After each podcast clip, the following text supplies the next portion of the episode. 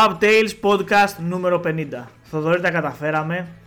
Φτάσαμε σε ένα πολύ μεγάλο milestone το οποίο δεν ξέρω να σου πω την αλήθεια, ίσως δεν το, δεν το είχαμε και πολύ στο νου μας στην αρχή. Ότι μπορεί να φτάσουμε να κάνουμε 50 podcast. Ότι θα αρέσουν τόσο πολύ στον κόσμο για να συνεχίσουμε, ρε παιδί μου. Ξεκινήσαμε, ξέρεις, ψιλοχαλαρά. Δεν ξέρω τι λες εσύ. Χρόνια μας πολλά, χρόνια μας πολλά, φίλε. Χρόνια μας πολλά. Λέ, πριν, λέμε πριν χρόνια πολλά στα 50, ε. Πριν ξεκινήσουμε, εγώ θα, θα ανοίξω μπύρα. Είμαι πάρα πολύ χαρούμενος γι' αυτό. Κατευθείαν. κατευθείαν Ούτε κατευθείαν, μια καλησπέρα δεν θα πεις στον ε, κόσμο. Δεν μπορώ να μου πιω αυτό, να μου πω καλησπέρα και ανοίγουμε μπύρα. Για να μην... Καλησπέρα, ναι. Δεν γίνεται να μην το γιορτάσουμε. Καλησπέρα, μπαμ. Καλησπέρα, μπαμ. Να το. Πω, πω, ωραία εμπειρίτσα. Τώρα μέσα στο κρύο έτσι να παγώσουμε κι άλλο. έχετε, έχετε κρύο πάνω; Ε, εντάξει, σήμερα είναι καλά, αλλά μέχρι, στιγμή, μέχρι τώρα είχαμε, είχαμε αρκετό κρύο, είναι αλήθεια. Τώρα έχει στρώσει, τώρα έχει, έχει τα φυσιολογικά του. Πάντως αυτό που είπες, είναι ότι στην- σε αυτό Ναι, που για είπες πες. ομολογώ ότι δεν- ε, όταν τα ξεκινήσαμε δεν, δεν μπορώ να σου πω ότι δεν περίμενα να θα φτάσουμε στα 50. Περίμενα να θα φτάσουμε στα 50, αλλά δεν περίμενα να μας ακούει κανένας στα 50, δηλαδή να το κάνουμε μόνο για μας. Τύπου να λέμε να τα ανεβάζουμε έτσι. Όπως ξεκίνησε και η σελίδα. Το κάνουμε για μας και όποιος, ε, όποιος νοματέος ε, ακολουθήσει, ακολούθησε. Κι όμως λοιπόν πήγε τόσο καλά όσο και η καριέρα του Sean Dice Μεγάλο. Μεγάλη το οποίο επιστροφή. εντάξει είναι, είναι τρομερό το ότι γιορτάζουμε τα, τα 50 podcast Pub Tales με το μεγαλύτερο ταμείο Pub Tales ταυτόχρονα. Μιλάμε για ιστορικές στιγμές για τη σελίδα μας, ιστορικές στιγμές για αυτό το blog που έχουμε. Ε, πόσο του Αυγούστου είχες πει εσύ και είχα συμφωνήσει κι εγώ ότι ο μεγάλος Sean Dice θα επιστρέψει στην Premier League και θα κάτσει στον πάγκο της Everton. Πόσο Ε, το, ήτανε; το κάναμε και reel αυτό, το κάναμε και reel στο Instagram. Έτσι, Έτσι, γιατί, έτσι, ε, έτσι. ε, έτσι ξέρεις γιατί. Γιατί ε, μία φορά πήγαμε ταμείο ρε φίλε, να μην το διαφημίσουμε. Γιατί κάποια ζώα δεν μας πιστεύανε. Κάποια ζώα δεν μας πιστεύανε. Τώρα θα μας πιστεύουν και τα ζώα. Αρκουδέιδες. Θα τους πιστεύεις και τα ζώα. Ε, έτσι, έπρεπε να βγούμε, έτσι έπρεπε να βγούμε σήμερα, σε, σε στήλη Δεν πειράζει, Βασίλη δεν Λεβέντη. πειράζει. Α- α- Ας μην είμαστε τόσο γραφικοί. Μόνο και μόνο που Εντάξει. πίνουμε μπύρες και, και έχουμε προβλέψει ότι ο Sean Dyche θα πάρει τη θέση του Frank Lampard, μας κάνει γραφικούς και όχι ε, μπεταρα, μπεταρο τέτοιους, ε, tipster. Ναι. Σε κάνει γραφικό, σε κάνει καφενιακό και μπράβο μας. Εντάξει, Και πέρα, χαίρομαι. πέρα, πέρα από την πλάκα, ε, νομίζω ότι πλέον ε, πάτσισα την πρόβλεψη που είχα κάνει, νομίζω πέρσι, ότι ο πρώτος προπονητής στην Premier League που θα απολυθεί θα είναι ο, ο David Moyes και οριακά βγήκε ο προπονητής χρονιάς. ε, με δεν, τη, απο- με τη δεν West είναι Ham. απίθανο βέβαια να, να απολυθεί φέτος έτσι όπως πάει και η West Ham. Εντάξει, ε, Λοιπόν. ένα χρόνο διαφορά βγήκε η πρόβλεψη και αυτή. Οπότε έχουμε να πούμε σήμερα λίγα λόγια για την Everton. Την ξέρετε όλη την ομάδα. Ως ε, ο καλύτερος και μοναδικός ιστορικός αυτής της σελίδας. ε, να πούμε για όποιον δεν ξέρει ότι η Everton έχει πάρει 9 πρωταθλήματα. Με το τελευταίο να είναι το 1987, όχι πολύ παλιά δηλαδή. Είχε πάρει και ένα και το 85, ήταν καλή περίοδος στα 80s. Έχει 5 FA Cup με το τελευταίο το 1995, 2 League Cup τελευταίο το 1984 και έχει και ένα ευρωπαϊκό. Τώρα θα σε τρελάνω, πρόσεξε γιατί αυτό το είδα σήμερα. Το 1985 απέναντι στη Rapid Βιέννης, στην οποία ποιος έπαιζε τότε; Δεν έχω Ο ιδέα. Πανένκα. Ο Πανένκα. Τι λες ρε. Ναι. Οκ. Και δεν το είχε παίξει και στο τελικό. Το, το ανακάλυψα σήμερα αυτή την πληροφορία, δεν το ήξερα. Οπότε μιλάμε για μια ομάδα με πολύ μεγάλη ιστορία. Είναι η ομάδα με τις περισσότερες σεζόν στην ε, πρώτη κατηγορία της Αγγλίας και δεν έχει πέσει κατηγορία από το 1954. Οπότε καταλαβαίνετε ότι είναι σχεδόν μια ζωή 70 χρόνια, 69 ε, δηλαδή. Ε, 69 δεν κάνει. 54 με 2023. Λογικά, αν δεν έχω ξεχάσει τα μαθηματικά μου ή αν δεν έχω μεθύσει με μισή γουλιά μπύρα. Ε, οπότε μιλάμε για μια πολύ μεγάλη ομάδα και ιστορική, στην οποία δεν θα αξίζει βάσει του, του παρελθόντος της να βρεθεί στην Championship. Και, ο, ένα, Και γι' αυτό- ε, ε, πες ένα, το, που πες το, είχαν ναι, πει, ένα που είχαν πει στα, στο Sky Sports σαν έτσι ε, ατάκα κατά μία έννοια, ότι αν πέσει θα είναι η μεγαλύτερη ομάδα που έχει πέσει ποτέ στην ιστορία της Premier League. Στην ιστορία της Premier League, δηλαδή από το 93 και μετά, από το 92 και μετά σίγουρα. Πραγματικά θα είναι η μεγαλύτερη ομάδα που πέφτει κατηγορία. Ζήσαμε πέρσι ομάδα της Premier League να βρίσκεται εκτός League, National League, την Oldham, η οποία και φέτος πάει για ακόμα μια κατηγορία κάτω δυστυχώς. ίσως ζήσουμε να δούμε και την Everton, μια πάρα πολύ ιστορική ομάδα κάτω. Αλλά, αλλά, τηρουμένων των αναλογιών, θεωρώ ότι πλέον δεν θα το ζήσουμε. Οκ. Κοίταξε. Μόνο και μόνο. Α, α- άφησε με, άφησε, μη με Σ' αφήνω, διακόπτεις στο σ' δωρή. αφήνω, σ' αφήνω χαλάς τον ειρμό. Και μη με Συγγνώμη, δια- συγγνώμη, συγγνώμη. Και μη συγγνώμη. με διακόπτεις Θοδωρή. ε, θρηλυκός on Dice, δεκαετία στην Burnley, στην οποία είχε αντικαταστήσει τον Eddie Howe. Να κάτι το οποίο εγώ Πολύ δεν σωστό, θυμόμουν πολύ σωστό, πολύ σωστό. και το έψαξα. Την έβγαλε Ευρώπη μετά από 50 χρόνια, την Burnley. Προς τιμήν του άλλαξαν όνομα σε pub, η οποία λεγόταν The Princess Royal και την κάναν The Royal Dice. Και μπράβο, κράτα αυτή την pub όταν με το καλό θα πας στο Burnley, στο μακρινό για σένα Lancashire, για να κάνεις match days σε μια από τις πιο καυτές έδρες του αγγλικού ποδοσφαίρου και πιο κρύες από άποψη καιρού, να πας σε αυτή την pub. Στο λέω από τώρα. Αν γίνει match days, θα γίνει από αυτή την πάπα θα ξεκινήσει. Δηλαδή από εκεί θα γίνει το Οπωσδήποτε, intro. οπωσδήποτε. Ε, απ' την άλλη λοιπόν ο άνθρωπος που αντικατέστησε ο Φράνκιο Λάμπαρτ ένα χρόνο ήταν στην ομάδα, την έσωσε πέρσι, οπότε του πιστώνεται μια, ε, μια επιτυχία γιατί ούτε πέρυσι ήταν πάρα πολύ ανταγωνιστική η Everton σε καμία περίπτωση. Νομίζω πρώτη τελευταία αγωνιστική εξασφάλισε την παραμονή της. Το match με την μπάλα. Αλλά φέτος, αλλά φέτος έχει ξεκινήσει πολύ άσχημα και ειδικά με τη νέα χρονιά ε, η Everton έχει, δεν, έχει- έχει να κάνει νίκη στο πρωτάθλημα από τις 22 Οκτώβρη σε ένα μάτς με την Crystal Palace, τυχαίο γεγονός, και έχει ξεκινήσει το 2023 ε, με, μόνο με ήττες. Έχει τρεις στο πρωτάθλημα, Brighton, Southampton και West Ham και μία ήττα το κύπελο στη Manchester United. Έμεινε εκτός δηλαδή και από αυτό το στόχο ό,τι θα μπορούσε να διεκδικήσει στο FA Cup.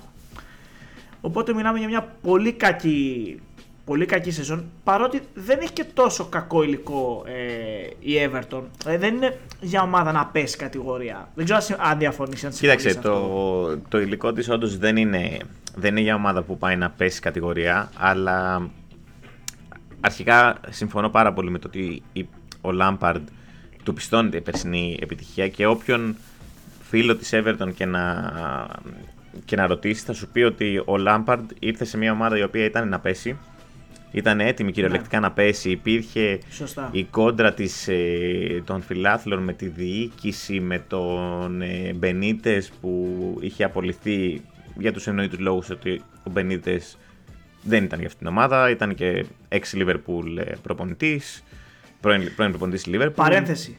Παρένθεση. Συγγνώμη. Ο Σον Ντάις μεγάλωσε όντας Λίβερπουλ. Ναι, ναι, ναι.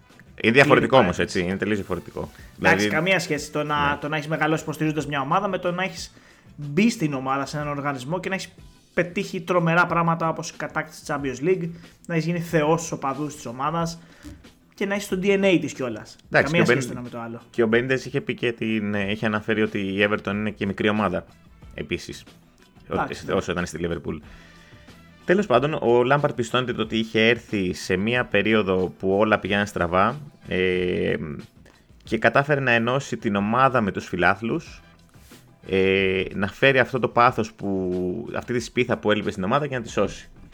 Αλλά το κακό με το Λάμπαρντ ήταν ότι το καλοκαίρι έχασε τον καλύτερο του παίχτη, τον καλύτερο παίχτη της ομάδας, το Ριτσάρλισον. Ναι. Ε, η ομάδα έχει κάποια θέματα με το financial fair play, δεν μπορούσε να φέρει να δώσει πολλά χρήματα για παίχτες. Οπότε στην ουσία ήρθαν παίχτες οι οποίοι δεν, δεν ήταν ας πούμε αυτό που θέλει η ομάδα πραγματικά και είχε Δεν είναι μείνει και με... λίγο αστείο να τιμωρείται η Everton από το financial fair play. Είναι θα, αυτό- θα πω αυτό και δεν θα, δεν θα το σχολιάσω άλλο. Όποιος θέλει μπορεί να ακούσει και το προηγούμενο podcast για την Chelsea και, και η Ναι. κλασική ερώτηση είναι πώς γίνεται η Chelsea να ξοδεύει τόσα χρήματα στο ε, 450 κάθε, κάθε εκατομμύρια. νόμος σε κάθε νομικό σύστημα έχει και κάποια παραθυράκια. Ε, είναι, όχι, είναι απλά και ότι η Chelsea έχει άλλα έσοδα από ό,τι έχει η Everton. Και βασικά αυτό ακριβώς θα μελετήσουμε σήμερα. Τους λόγους για τους οποίους η, η Everton έχει φτάσει στο σημείο που, που έχει φτάσει σήμερα. Γιατί κακά τα ψέματα η Everton είναι μια ομάδα η οποία από όσο θυμάμαι εγώ τον εαυτό μου και νομίζω και εσύ το ίδιο, ήταν μια, ήτανε, έλεγες, είναι η Big Six και μετά η πρώτη ομάδα που σου έρχονταν στο μυαλό σου, σαν με, η επόμενη ομάδα μετά το Big Six, ήταν η Everton. Έτσι, ήταν αυτή που θα πήγαινε στο UEFA Ναι. Europa League, Ναι, ναι, ναι. ναι. θα προσπαθούσε με κάποιο τρόπο να μπει στις, στις τέσσερις θέσεις του Champions League, δεν τα κατάφερνε ποτέ, αλλά ήταν εκεί κοντά και έχουμε φτάσει σήμερα. να Έκανε μιλάμε για καλά παραμονή. πλασαρίσματα επιμόγες, σίγουρα. Ακριβώς. Ε, και αν δεν κάνω λάθος ε, και πριν λίγο καιρό, πριν μερικά χρόνια πια Αντσελότη, ήταν αρκετά ψηλά. Ε; Μμμ. Εί- Είχε φτάσει 26 Δεκέμβρη του 20, στην Boxing Day του 2020, να βρίσκεται στη δεύτερη θέση. Τόσο Αν- ψηλά δεν το θυμούμαι ότι ήταν. Ναι, αλλά ήταν θυμούμαι στη ότι είχε δεύτερη κάνει θέση. μια, ένα καλό πλασάρισμα. Ήταν Και είχε κάνει- ψηλά σε μια περίοδο. Και είχε κάνει και ένα πολύ κακό δεύτερο γύρο και έχει καταλήξει νομίζω 10η στο τέλος χρονιάς. Ναι, ναι, ναι. ναι. Ε, αυτό όμως που πρέπει να μελετήσουμε για να δούμε πώς έφτασε στο σημερινό κομμάτι της, στο σημερινό χαμηλό σημείο της η, η Everton είναι ότι πρέπει να δούμε τι έχει γίνει από όταν την ανέλαβε την ομάδα ο Μοσίρι. Ο Φαράντ Μοσίρι που είναι ο πρόεδρος της ομάδας, ο δισεκατομμυριούχος πρόεδρος της ομάδας, ο Άρα οποίος... να πούμε ότι ξεκάθαρα δεν είναι θέμα οικονομικό στην ομάδα. Δεν είναι ότι ο πρόεδρος δεν βάζει λεφτά, δεν είναι ότι ο πρόεδρος δεν φέρνει παίχτες, δεν είναι ότι ο πρόεδρος δεν επενδύει. Πάμε και για νέο γήπεδο. Ναι, Οπότε από πίσω υπάρχει μια διοίκηση η οποία οικονομικά τουλάχιστον στηρίζει την ομάδα. Είναι δίπλα της. Οικονομικά. Βέβαια, όσοι ξέρετε basic economics, βασική οικονομική, ε, μπορείτε να καταλάβετε το ότι είναι τελείως διαφορετικό το να πάω, ας πούμε τώρα ένα πολύ μπακαλίστικο παράδειγμα, να πάω σε ένα μπακάλικο και να πάρω ε, 10 τσίχλες από το να πάρω ένα κρουασάν.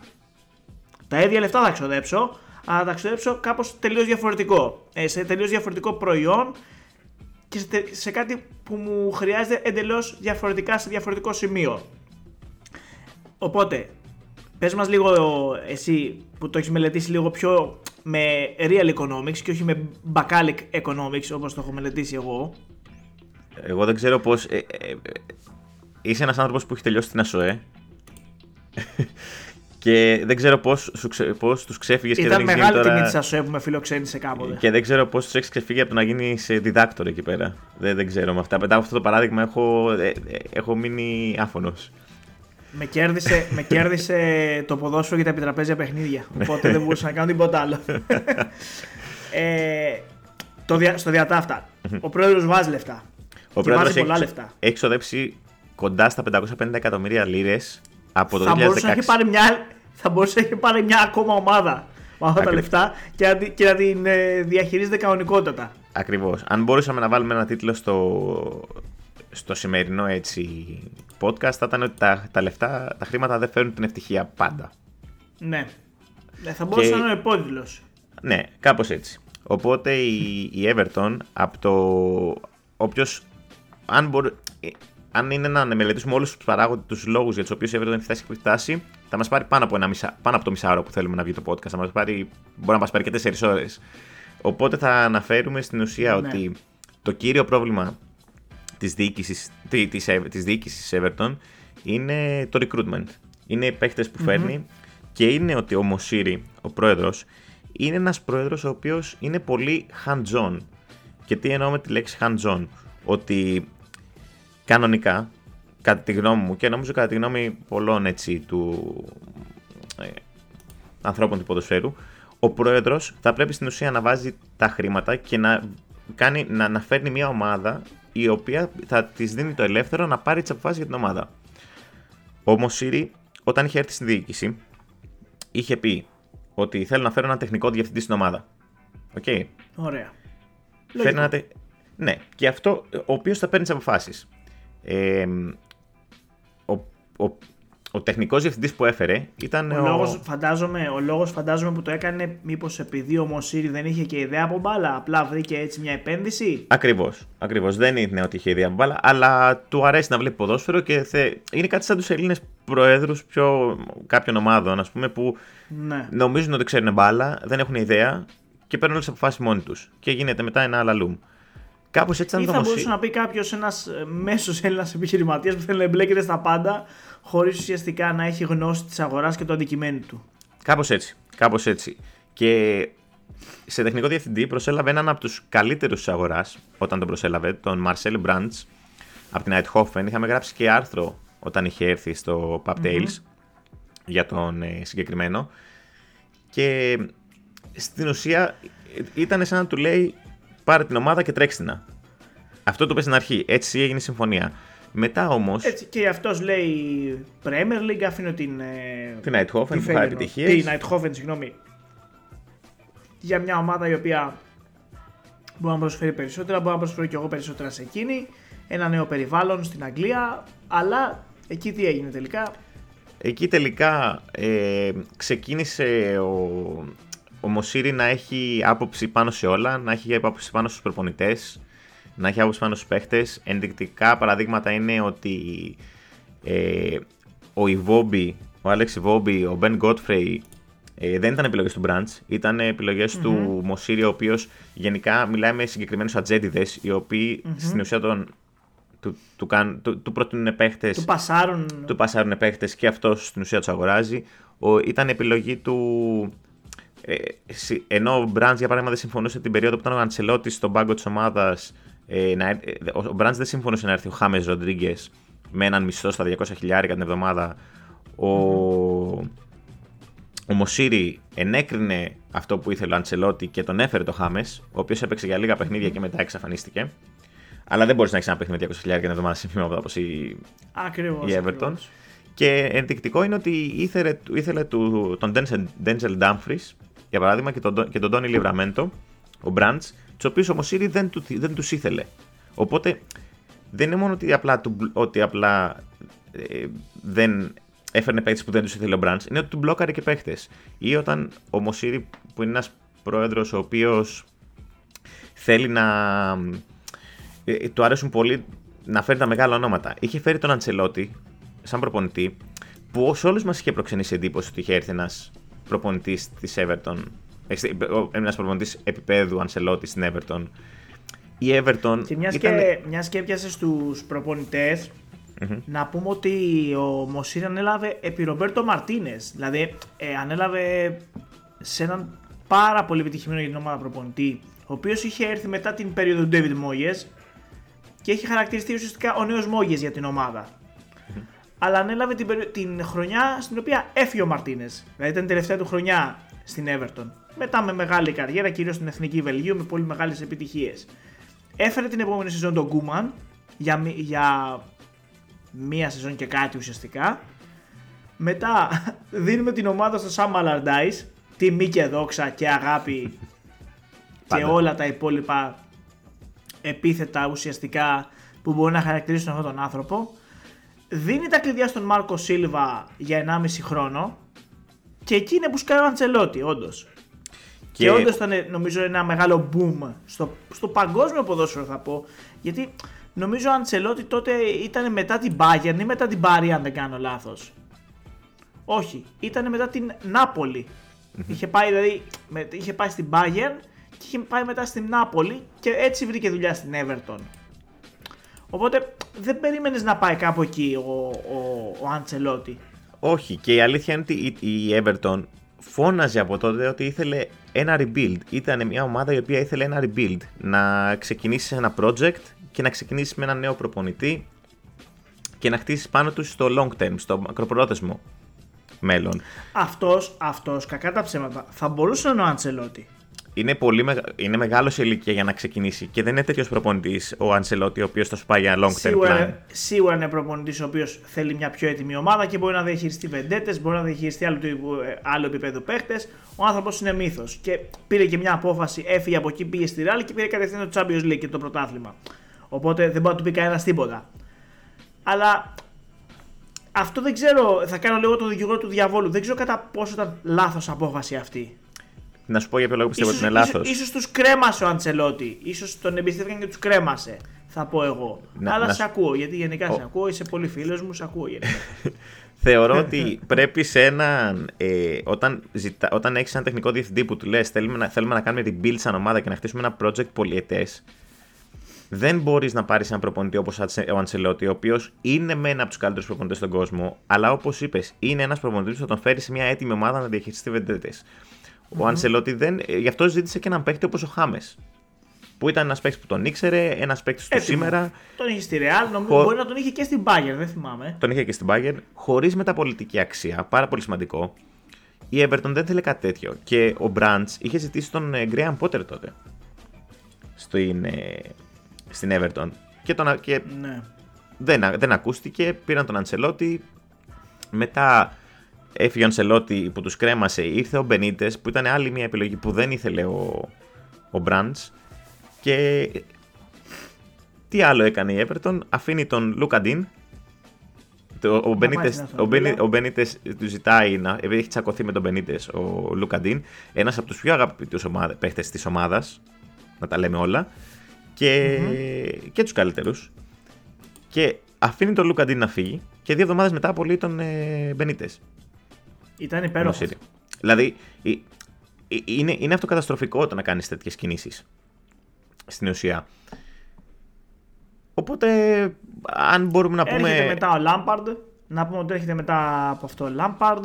Σώζει τη χρονια Αλλά στην καινούργια χρονιά δεν κάνει πολύ κακό ξεκίνημα και η συνέχεια του δεν είναι αξιόλογη. Με αποτέλεσμα αυτή τη στιγμή η Everton να είναι 19η στη βαθμολογία με μόλις 15 βαθμούς σε 20 μάτς. Αν και για καλή τη στίχη θα πω εγώ υπάρχουν αρκετές ομάδες που είναι κοντά και όπως έχουμε ξαναπεί θα δούμε μια επική μάχη παραμονής μέχρι το τέλος. Χαρακτηριστικό παράδειγμα είναι ότι από τη θέση 13 και κάτω υπάρχουν μόλις 6 βαθμοί διαφορά. Η 13η Nottingham Forest με μερικές επιτυχημένες ε, με μερικά επιτυχία αποτελέσματα τους τελευταίες αγωνιστικές έχει φτάσει 21 βαθμούς και η τελευταία που είναι η Southampton μαζί με την Everton έχουν ίδιους βαθμούς είναι στους 15 οπότε μπορώ να πω εγώ με τον μεγάλο τον Τιτάνα τον Σοντάις κάνει η Evertonάρα ένα σερί τριών εικόν και όχι σώζουμε τη χρονιά, ε, είμαστε λίγο πιο ασφαλείς. Θα μου πεις τώρα Παναγιώτη, το ίδιο σερί δεν μπορεί να το κάνει η Wolves του Λοπετέγη με νέο προπονητή; Ναι θα σου πω. Δεν μπορεί να το κάνει μια από τις υπόλοιπες ομάδες; Ναι θα σου πω. Είναι και λίγο τυχερή στην ατυχία της η Everton σε μια ε, κακή σεζόν έχει την τύχη να υπάρχουν και άλλες ομάδες οι οποίες κάνουν κακή σεζόν θα μπορούσε με αυτούς τους 15 βαθμούς να είχε πέσει στην ε, ε, ξέρω εγώ προπέρσινη Leeds και Wolves και West Ham οι οποίες θα είχαν ξέρω εγώ 20 βαθμούς παραπάνω και να έχει να ανταγωνιστεί μόνο δύο, δύο ομάδες, μία-δύο ομάδες. Καταλαβαίνεις που το πάω, ότι έχει μεγαλύτερο ανταγωνισμό στο να σωθεί, το οποίο είναι, της δίνει νομίζω ένα πλεονέκτημα, γιατί αν κερδίσει αυτές τις ομάδες ουσιαστικά σώζεται. Καταλαβαίνεις πώς το λέω, είναι απλά μαθηματικά. Ναι, εντάξει. Αν δεις τη βαθμολογία, αν δεις τη βαθμολογία τώρα που σου μιλάω, μπορεί να ακούγομαι λίγο σαν μεθυσμένος, αλλά δεν είμαι. Αν δεις τη βαθμολογία, θα καταλάβεις τι σου λέω. Είναι πολλές ομάδες κοντά και αυτό την βοηθάει. Δεν υπάρχουν ομάδες που να έχει πολύ μεγάλη απόσταση από το να σωθεί. Με μία νίκη είναι εκτός επικίνδυνης ζώνης. Αυτό θέλω να καταλήξω. Είναι απλά το κακό με την Everton είναι ότι έχει χάσει όλα τα μάτσα από τις άμεσες ανταγωνίστριές της ότι τα, τα, τα λεγόμενα 6 point games με αυτές ναι. τις ομάδες στην παραμονή τα έχει παίξει στον πρώτο γύρο στην έδρα της και τα έχει χάσει και θεωρώ ότι έχει έναν πιο δύσκολο γύρο σε σχέση με όλους τους υπόλοιπους έτσι ανταγωνιστές. Αυτό όμως που... Θα σου πω, θα σου πω κάτι που το είδα αυτή τη στιγμη Οι δύο τελευταίες αγωνιστικές για την Everton είναι με τη Wolves έξω και με την Bournemouth στην έδρα της. Έχει δύο από αυτές τις ομάδες που κυνηγιόνται στην τελευταία αγωνιστική. Πολύ σημαντικό. Και επίσης πολύ σημαντικό είναι ότι το πρώτο μάτι του Σον Ντάις είναι με την Arsenal. Ναι. Και το δεύτερο θα είναι με τη Liverpool. Ε, μη σας παραξενεύσει το 2 στα 2. Όχι, Μην εντάξει, το δεν, παίξετε. δεν, νομι- δεν, όχι, όχι, όχι. Κοίταξε, Μην το το, παίξετε. θέμα είναι ότι ε, επίσης να, ο Dice θα αλλάξει τελείως το σύστημα της ομάδας. Θα πάει ένα, σε ένα pragmatic football που λένε, ένα ρεαλιστικό, Τι ένα, είπες τώρα, ρε άνθρωπο; ένα Τι 4 είπες τώρα, ρε άνθρωπο; ένα 4-4 fucking 2. Θα δούμε την επιστροφή Ναι. αυτού του μεγάλου συστήματος που αυτό είναι που κάνει το, ο οποίο, Dice. το οποίο θέσπισε, θέσπισε στο παγκόσμιο ποδόσφαιρο ο Τζιοβάνι Τραπατώνη όσο κανένας άλλος. Έτσι από τους παλιούς. και το εξελίσσει σήμερα ο Σοντάις. Οπότε στην ουσία αυτό που θα γίνει η Everton πλέον και αυτό που πιστεύω ότι θα δούμε, αυτό που περιμένουμε να δούμε από την Everton ε, από εδώ και πέρα είναι ότι θα δούμε ένα, μια ομάδα η οποία θα είναι πολύ, πολύ συμπαγής άμυνα, πολύ δύσκολα κατάβλητη, θα χάνει δύσκολα, δηλαδή θα, μπορείς, θα μπορέσουμε να δούμε πολλ, πώς να το πω, πολύ κλειστά μάτς, όπως αυτό που περιμένεις από το Σοντάις και αυτό που είχε πει και ο ίδιος ε, στην εντεύξη του, ότι αυτό που ξέρουν οι φίλοι αθλοί όταν αναλαμβάνουν μια ομάδα είναι ότι οι παίχτες που είναι μέσα θα δίνουν και την ψυχή τους στην ομάδα. Ότι θα παίζουν σκληρό ποδόσφαιρο και θα είναι δύσκολα κατάβλητοι. Αυτό, αυτό. Διότι ε, να, να πω ότι και με τον Λάμπαρντ έπαιζε αρκετά αμυντικά η Everton. Κλειστά παιχνίδια, κλειστή άμυνα. Το θυμάσαι και στο μάτς που είδαμε μαζί στη Φούλαμ. Ναι. Δεν, δεν μπορούσε να. ήταν πολύ κλειστή η άμυνα τους, πολύ κοντά οι γραμμές. Και χαρακτηριστικό είναι ότι από τις, ε, από τις ομάδες οι οποίες παλεύουν για την παραμονή τους αυτή τη στιγμή η μόνη ομάδα που έχει δεχτεί λιγότερα γκολ από την Everton είναι η West Ham. Η Everton έχει δεχτεί 28 γκολ ενώ η West Ham 25. Όλες οι άλλες είναι 30 φεύγα. Και- Το πρόβλημά της είναι θεωρώ η επίθεση. Κοίταξε, η η δημιουργία είναι το πρόβλημα της Everton. Απλά το θέμα Ναι, με τον ναι, ναι. Lampard ήταν ότι Σωστά. υπήρχαν μάτς τα οποία κατέβαινε με, ε, με τρεις πίσω στην άμυνα, με τρεις αμυντικούς, τρία center back εννοώ. Και στην ουσία γινόταν πάρα πολύ συμπαγής, αλλά δεν μπορούσε να το κάνει αυτό το, το ίδιο το στυλ παιχνιδιού, όπως το κάνει για παράδειγμα στη Manchester City εκτός, με όλες τις ομάδες. Δεν γίνεται να. Πρέπει να δημιουργήσεις. Και ο, ο Lampard προσπαθούσε στην ουσία να περάσει το στυλ ποδοσφαίρου που θέλει, το 4-3-3 το αγαπημένο του, το οποίο όμως δεν μπορούσε να το περάσει στη συγκεκριμένη ομάδα, γιατί πρώτον θέλεις χρόνο και δεύτερον θέλεις τους κατάλληλους παίκτες. Δεν ταιριάζε η, Λα- η, η- το, το roster της Everton στην ε, φιλοσοφία του Lampard. Αυτό ήταν το πρόβλημα του Lampard. Τώρα θεωρώ είναι μια πιο καλή ομάδα για, την, ε, για το Sondice. Έχει παίχτες που ταιριάζουν στο στυλ του, όπως είχαμε πει και τον, και τον Αύγουστο. Και είναι ένα roster που πιστεύω ότι μπορεί να το κρατήσει. Ε, θα, θα δούμε, πρέπει να δούμε και τι μεταγραφές θα κάνει σε, στο Γενάρη. Έτσι. Ε, το podcast ηχογραφείται 30 πρώτου. Δεν, Α, θα, Θα ανέβει, ανέβει- θα είναι το πρώτο του Φεβρουαρίου. ναι, αλλά θα ανέβει μετά το transfer deadline, οπότε θα έχουν γίνει μεταγραφές που δεν θα έχουμε δει εμείς. Ε, πόσο να αλλάξουν. Δεν νομίζω ότι θα αλλάξουν και πάρα πολλά σε μια μέρα. Να πούμε Ο Γκόρντον επίση. έφυγε. Ο Ναι. Γκόρντον έφυγε. Δόξα τω Θεώ. Με 45 εκατομμύρια πάρτε τον με κορτελίτσα. Εντάξει, μωρέ, στη Newcastle έχουμε λεφτά. Δεν μας Ναι. νοιάζει αυτό. Ε, απλά σαν Everton Δεν έχουμε εγώ. εξοδέψει. Και, και στη Newcastle δεν έχουμε εξοδέψει πολλά λεφτά. Το έχουμε ξαναπεί αυτό. Δεν έχουμε εξοδέψει πολλά λεφτά. Οπότε μας έπαιρνε για, για τον Gordon 45. Πολλά για τον Gordon. Πολλά Πολλ- λεφτά. Πάρα πολλά για τον Gordon. Πάρα Πολλά για τον λεφτά πραγματικά για να παίξει τον Gordon. Ναι, και να, να πούμε για τον, έτσι, για τον Bielsa, για το κουνέρι που τους Α, έκανε. το πας εκεί εσύ. το πας εκεί εσύ, ναι, δεν το είπαμε αυτό. Εντάξει, ε, πραγματικά αυτό, αυτό με τον Bielsa θα μπορούσε να είναι ένα podcast μόνο του. Η ζωή του Bielsa θα μπορούσε να έχει γίνει podcast, βιβλίο, οτιδήποτε, ταινία, τα πάντα. Bielsa δέχεται πρόταση για να αναλάβει η Everton. Και η Bielsa λέει, ε, ναι, γιατί όχι, αφήστε με να αναλάβω την Under 21 και τα λέμε του χρόνου.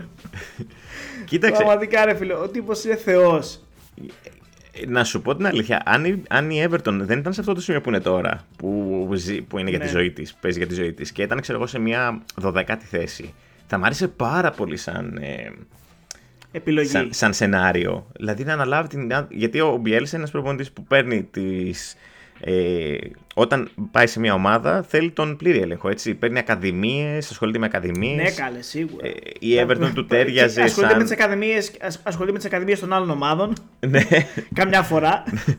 του, η αλήθεια είναι πως του Biel, του Bielsa του- θα του άρεσε και η Everton γιατί είναι μια ομάδα που το fan base της, η βάση των φιλάθλων της είναι working class, είναι πα- παθιασμένη, ταιριάζει πολύ με την ιδιοσυγκρασία του, ε, του Bielsa, αλλά δεν ήταν κατάλληλη ώρα. Και επίσης να πούμε ότι το ότι είχαν Dice και Bielsa, οι δύο επικρατέστεροι υποψήφοι, Δύο διαφορετικοί κόσμοι. ε, είναι, είναι ορισμός το ότι η ομάδα έχει τέρμα απώλεια πλάνο. Δεν υπάρχει πλάνο. Δε- δε- γιατί είναι, αν μπορείς να πεις, υπάρχουν τα δύο άκρα του ποδοσφαίρου, ε, είναι ο Ντάις στο ένα άκρο και ο Μπιέλ στο το άλλο.